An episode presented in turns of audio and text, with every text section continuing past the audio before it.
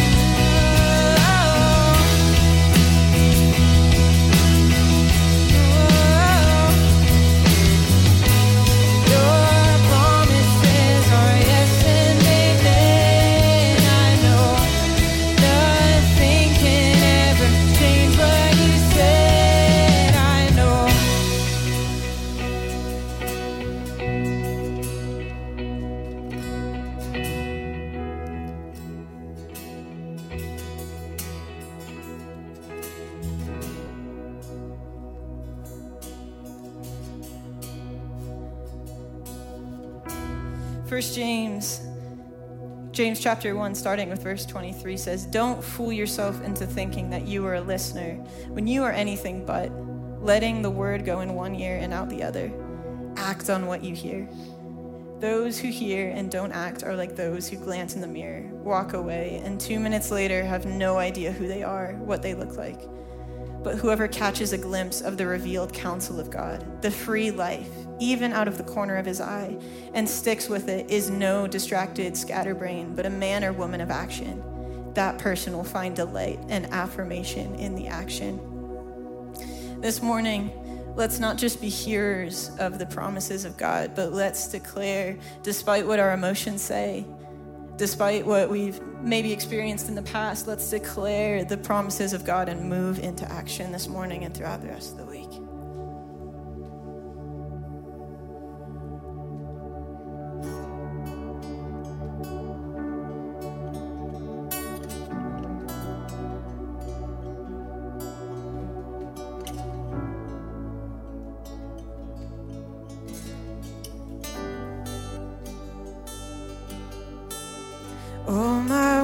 hearts fall short. I've got nothing new. How could I express all my gratitude? I could sing these songs as I often do every song I stand, and you never.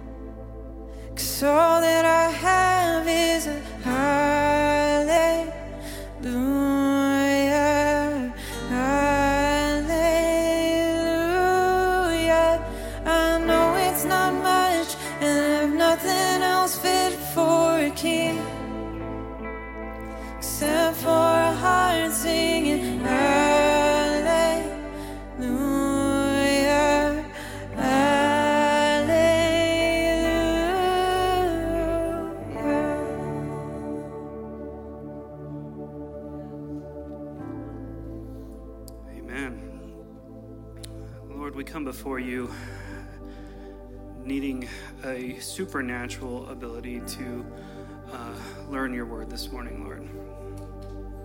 Lord, don't let us be like what it uh, mentioned in James earlier, where we walk away not hearing, not changing, Lord. We invite your spirit in to help change us, Lord. In your name we pray. Hello, Manitou. I am Matt Estes, the Global Outreach Director here at New Life Church. Uh, the giving information is up here on the screens if you need that. But I am actually here to share a little bit of kind of a praise moment for us as a church and in our global outreach efforts. We partner with a missionary named Kenneth. And I wanted to share a little bit story about sort of one of his successes recently. Uh, did anybody here get to meet Kenneth when he was here? He actually spent some time with Joe and Erica. A few of you did? Good. Um, so uh, Kenneth was actually telling me that in his area of the world, uh, the Muslim strategy for um, outreach is actually they, they sort of pay people to convert.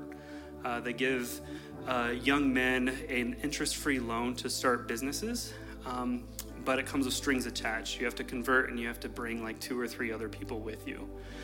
Um, Kenneth found out that due to their ministry's efforts of trying to help people through biblical principles find their way out of uh, poverty, um, that the Muslim community has actually decided to stop that program in his area, um, in a large area, um, because they basically found out that it was not a very good return on investment.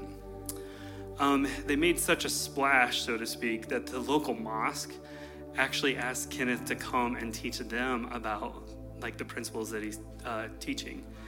And he knew from a friend, he was told that um, don't preach directly from the Bible, they'll see that as an attack. So he followed that advice. But while he was there teaching, he told people, he's like, guys, this is just the surface level stuff. If you want to go deeper, come to our normal program. So people from the local mosque are actually coming to his class now and hearing the gospel for the first time. Yes, amazing. Praise the Lord. And so in this week of Thanksgiving, Lord, uh, in this week of Thanksgiving, I just want us to remember what the Lord is doing throughout the rest of the world. He is blessing people, He's blessing us. Look for those little things sometimes where we kind of forget, like, oh yeah, God did do that. God did bring us out of Egypt, so to speak. Remember these moments. So let's pray.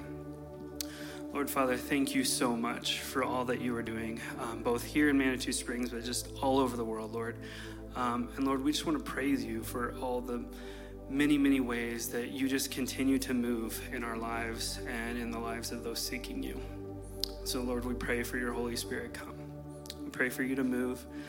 And we pray that we would have hearts that see it, recognize it, and praise you for it.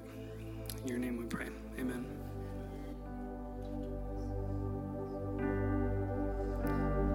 Let's sing this again. So come on, my soul. Oh, don't you get shy on me. Lift up your song. Cause you've got a lion inside of those lungs. Get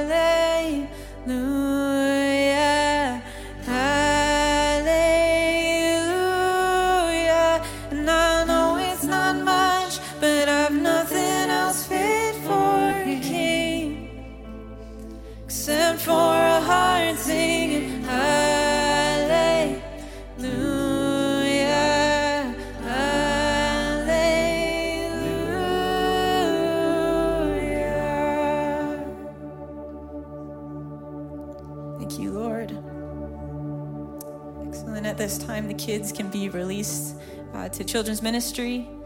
Uh, take this time to turn and greet one another, uh, meet somebody that perhaps you haven't met yet, and uh, in a few minutes, we will hear the word.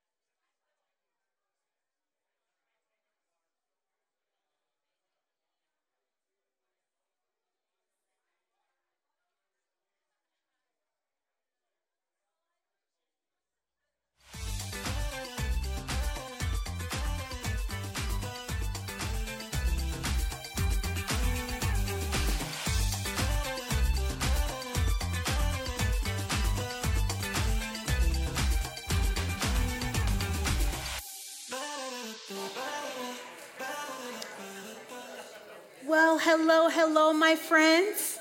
So good to see y'all. Go ahead and take a seat. I mean, no hurry. You can do whatever you, you want, but good to see y'all this morning. I hope y'all had a good Thanksgiving week.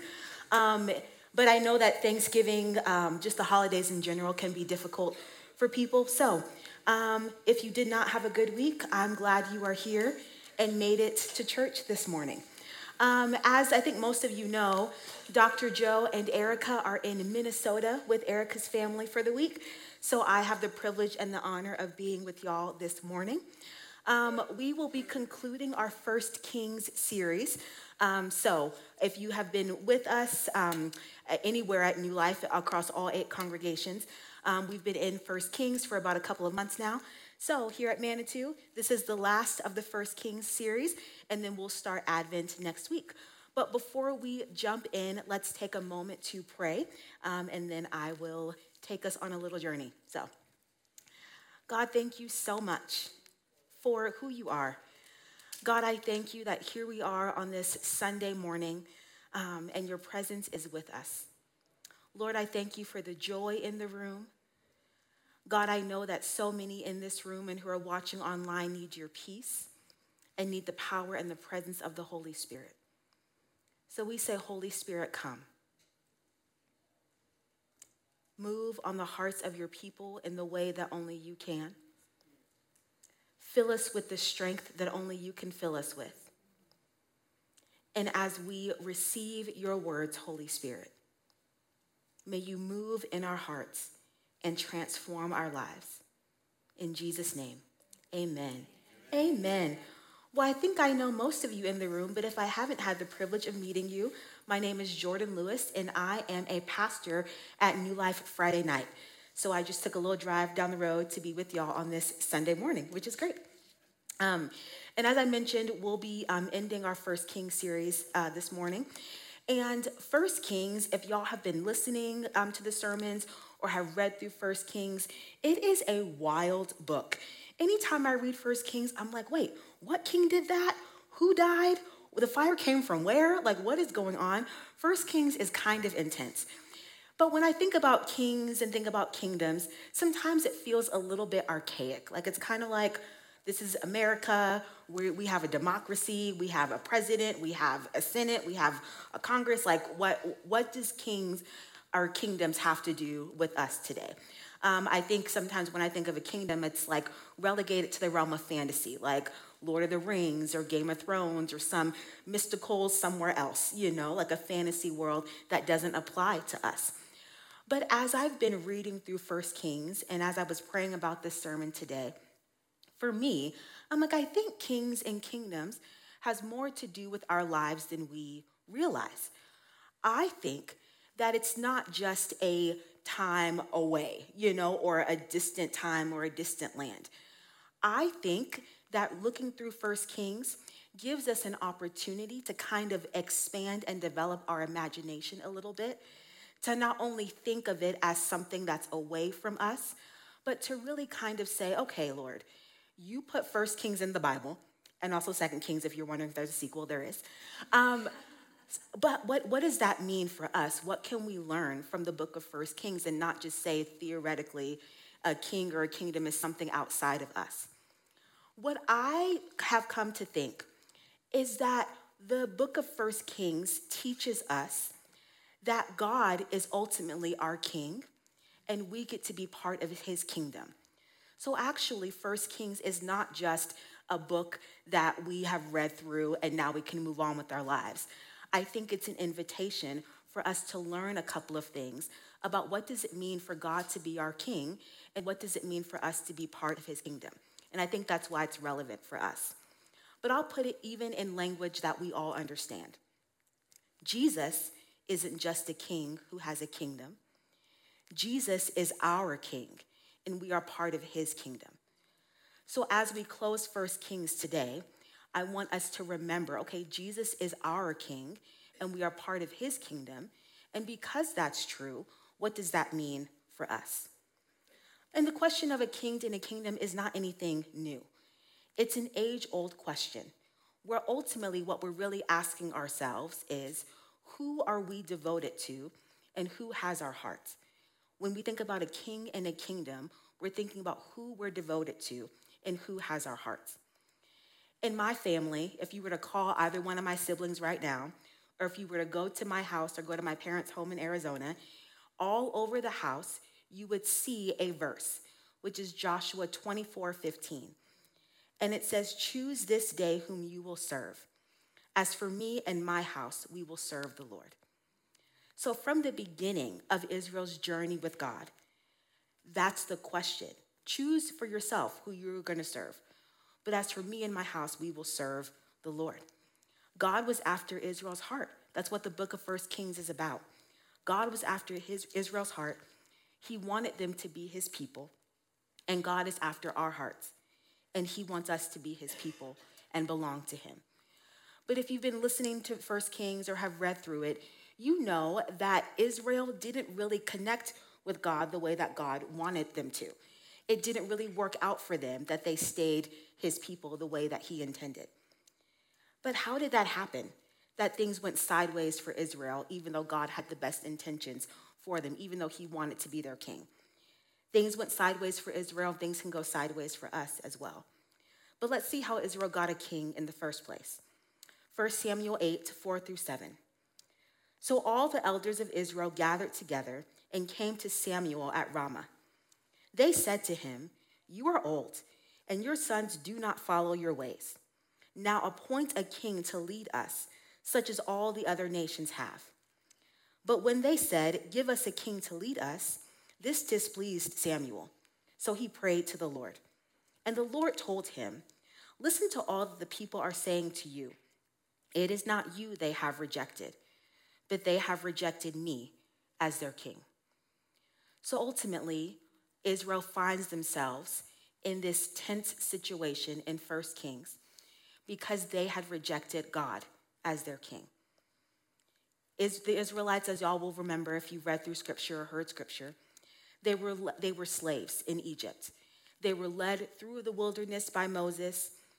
You know, God met them in a cloud by day and a pillar of fire by night fed them manna in the wilderness. They had amazing experiences with the Lord.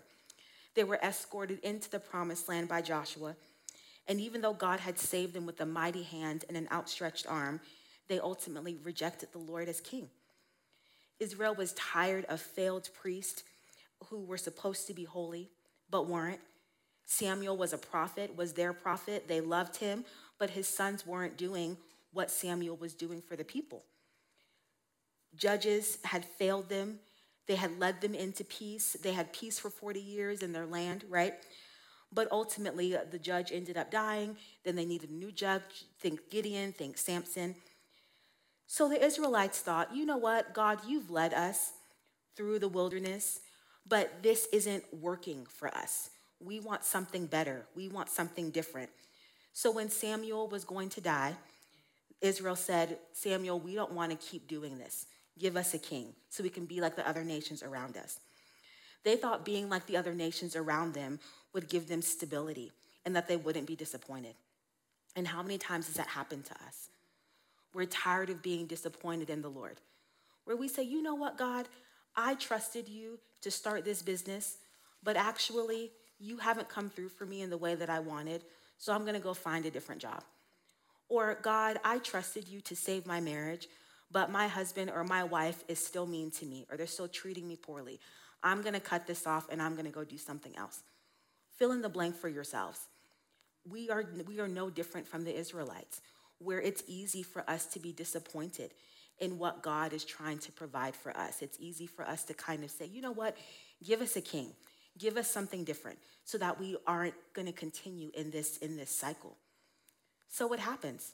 God gives Israel a king. He gives them what they asked for. So we have King Saul, right? And Saul started off great and then lost his mind. Then we have King David, who did better, was following in the ways of the Lord. Then we had Solomon, who built the temple and did this amazing work for the Lord, but ultimately ended up falling away.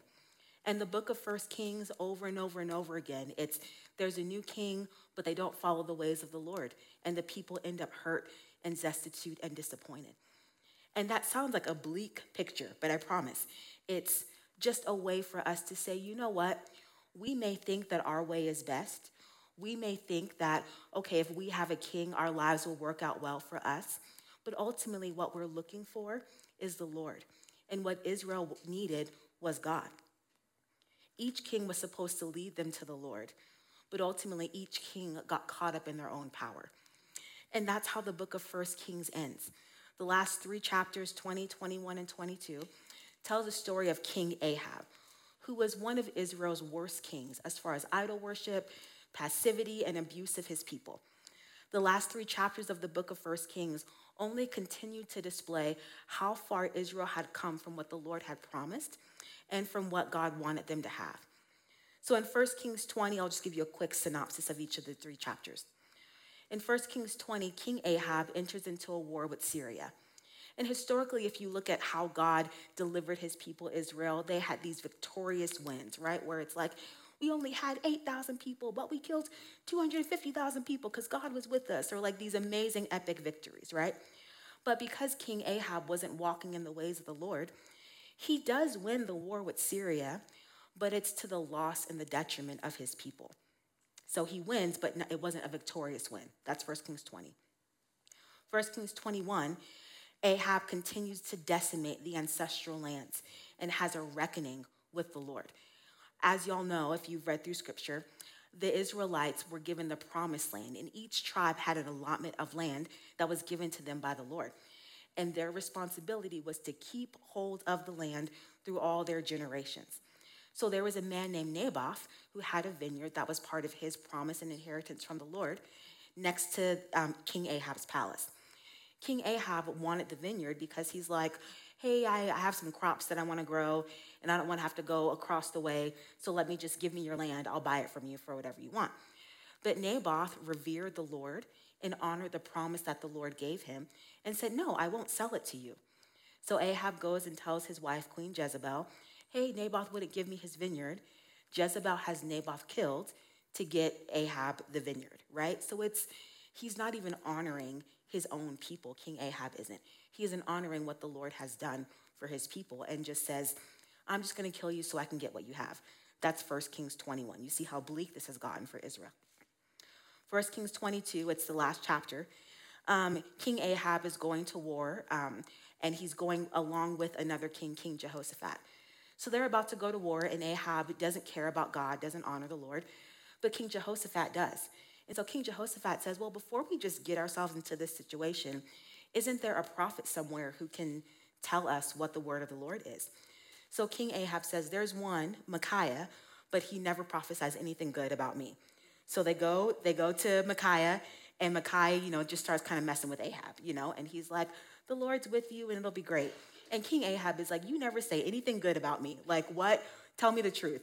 And Micaiah ends up prophesying that King Ahab will, will die, will be killed in battle.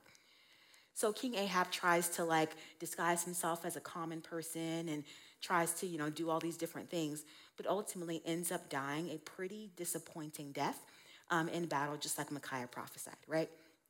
So this is 1 Kings 20, 21, and 22. You think the book would end on a high note, but it doesn't. It ends on a very low note where King Ahab dies a, a disappointing death, and his son reigns in his place, but is doing all the same wicked things that his father, King Ahab, was doing.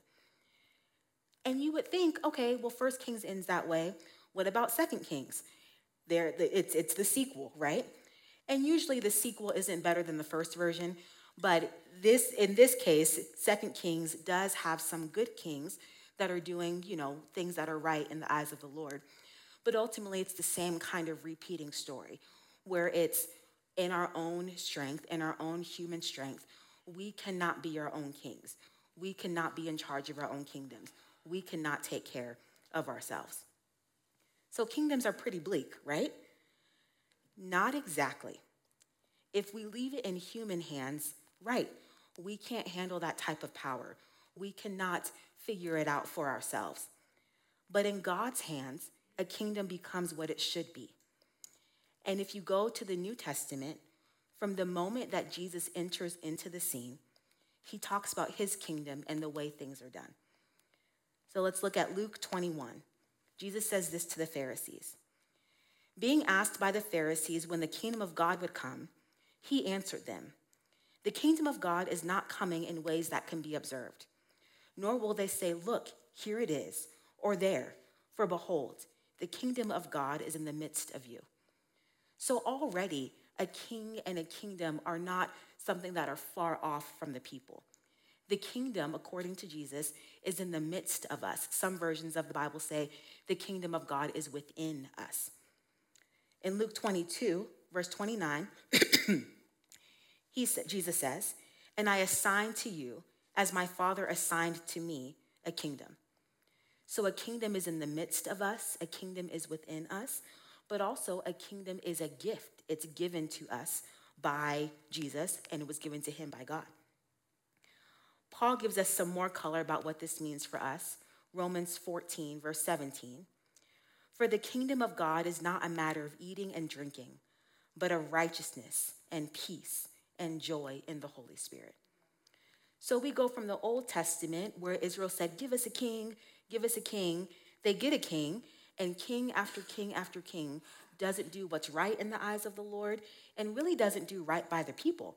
So it's why would God keep you know pushing for a king and a kingdom? It's because he wants to be our king and he wants us to be part of his kingdom. It's not something we're making for ourselves.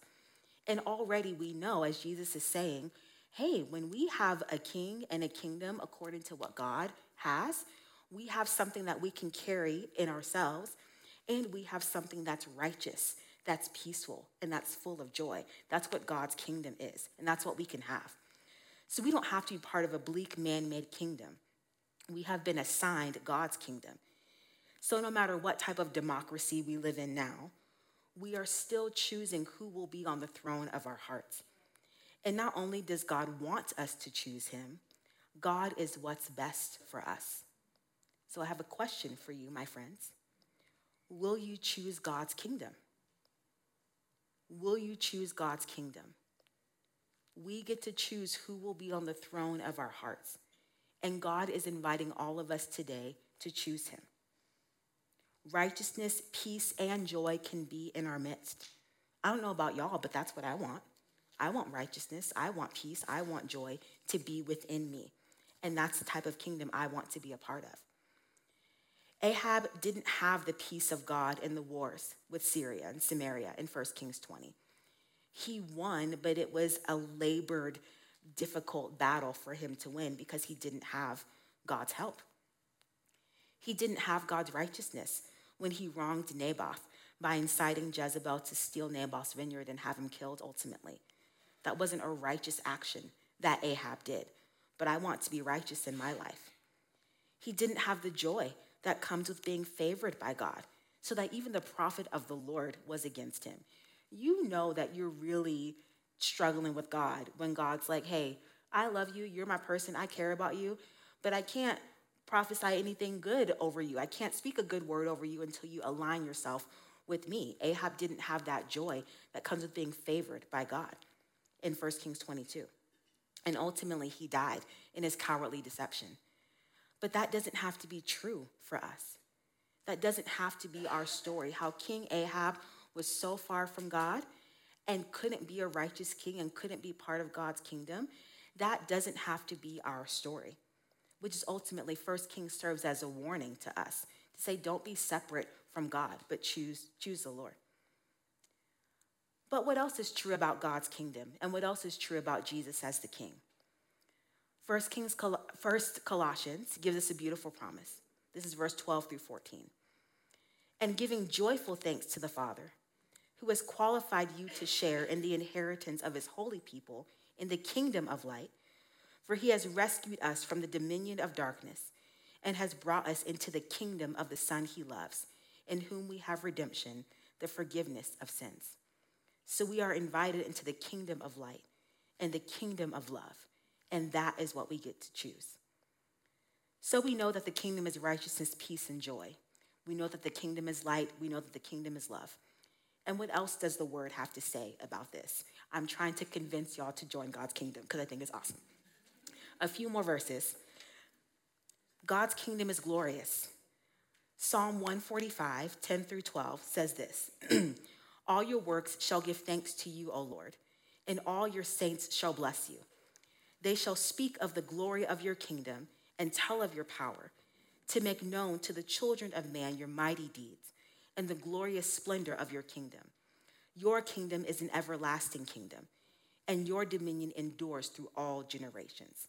God's kingdom is glorious, and that's what we get to be a part of. God's kingdom cannot be destroyed. My grandmother, my grandma Frances, my mom's mom, her favorite verse after Jesus wept was Daniel 2:44, which says this: And in the days of those kings, the God of heaven will set up a kingdom that shall never be destroyed, nor shall the kingdom be left to another people. It shall break in pieces all these kingdoms and bring them to an end, and it shall stand forever. So if you have things in your life that feel like they're being destroyed, you don't have to claim that as the only truth for yourself you get to claim God's kingdom, which cannot be destroyed. God's kingdom is the place of healing. Luke 10 19 says, Heal the sick who are there and tell them, the kingdom of God has come near you. So, for those of you who are sick in your body or need healing in your minds or in your hearts, being a part of God's kingdom means that when God's kingdom comes near to you, there is healing that God has for you as part of his kingdom. God's kingdom is a place for everyone, no matter where you come from. James 2 5 says, Listen, my beloved brothers, has not God chosen those who are poor in the world to be rich in faith and heirs of the kingdom, which he has promised to those who love him? So those who are poor in the world aren't poor in God's kingdom. We get to be rich in faith and get to be heirs to something greater than what we have on earth. God's kingdom is a place of good news. Luke 4 43, Jesus says, I must preach the good news of the kingdom of God to the other towns as well, for I was sent for this purpose. So God's kingdom has good news, and that's what Jesus comes to bring to us. The band can come back up as I close. Next week, uh, we are entering into Advent season, which is when Jesus, we're preparing for his coming. We are preparing to remember his birth and the good news of this king who comes to save us, who comes to heal us, who comes to restore us. That's what Jesus does. And Jesus is the king who will never disappoint us. Weeping does endure for a night, but joy comes in the morning. Jesus is the king who will never abuse us, and he is the king ultimately who will return. And here is the hope we have in the end. Revelation 11:15 says this. Then the seventh angel blew his trumpet, and there were loud voices in heaven saying, "The kingdom of the world has become the kingdom of our Lord and of his Christ, and he shall reign forever." That's what we have to look forward to. Where all of the things in our kingdom, all of the things that we have done that kind of feel like things are falling apart, those aren't the things that we have to accept. Ultimately, we get to receive a kingdom that comes from Jesus, and he, it's the kingdom of our Lord and of his Christ who will reign forever and ever. Amen. Our communion servers can come. And communion is open to everyone. If you love Jesus, um, we would love to um, take communion with you as a family. Um, so, y'all will come down the center aisles, come around, um, and receive communion, and then I will lead us.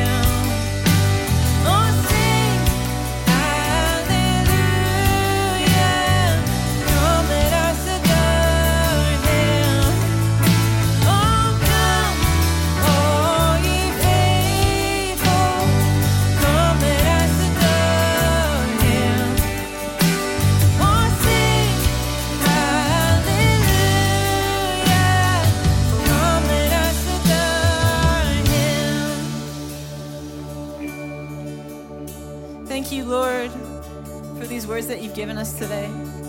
We ask that you would seal them in our hearts and minds today, that we can go forth and not just be hearers, not just be filled with good ideas, but filled with belief in your goodness, filled with action, Jesus.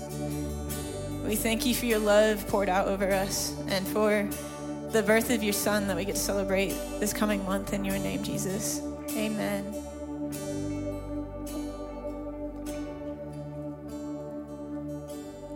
If y'all haven't already, go ahead and open your communion elements. As we receive the bread, which represents Jesus' body that was broken for us, we can take comfort in the fact that all of the brokenness of our kingdoms that we try to build with our own hands has been settled and solved and resolved because of what Jesus did for us and because of how he sacrificed for us. So as we receive the bread together, receive wholeness from the body of Jesus.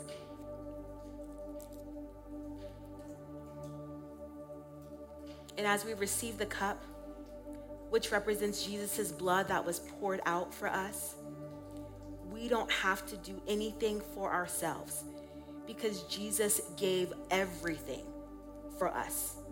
So as we receive the cup, which represents the wine of the new covenant of Jesus' blood, we can receive peace and wholeness and joy that comes from the Holy Spirit. You may drink.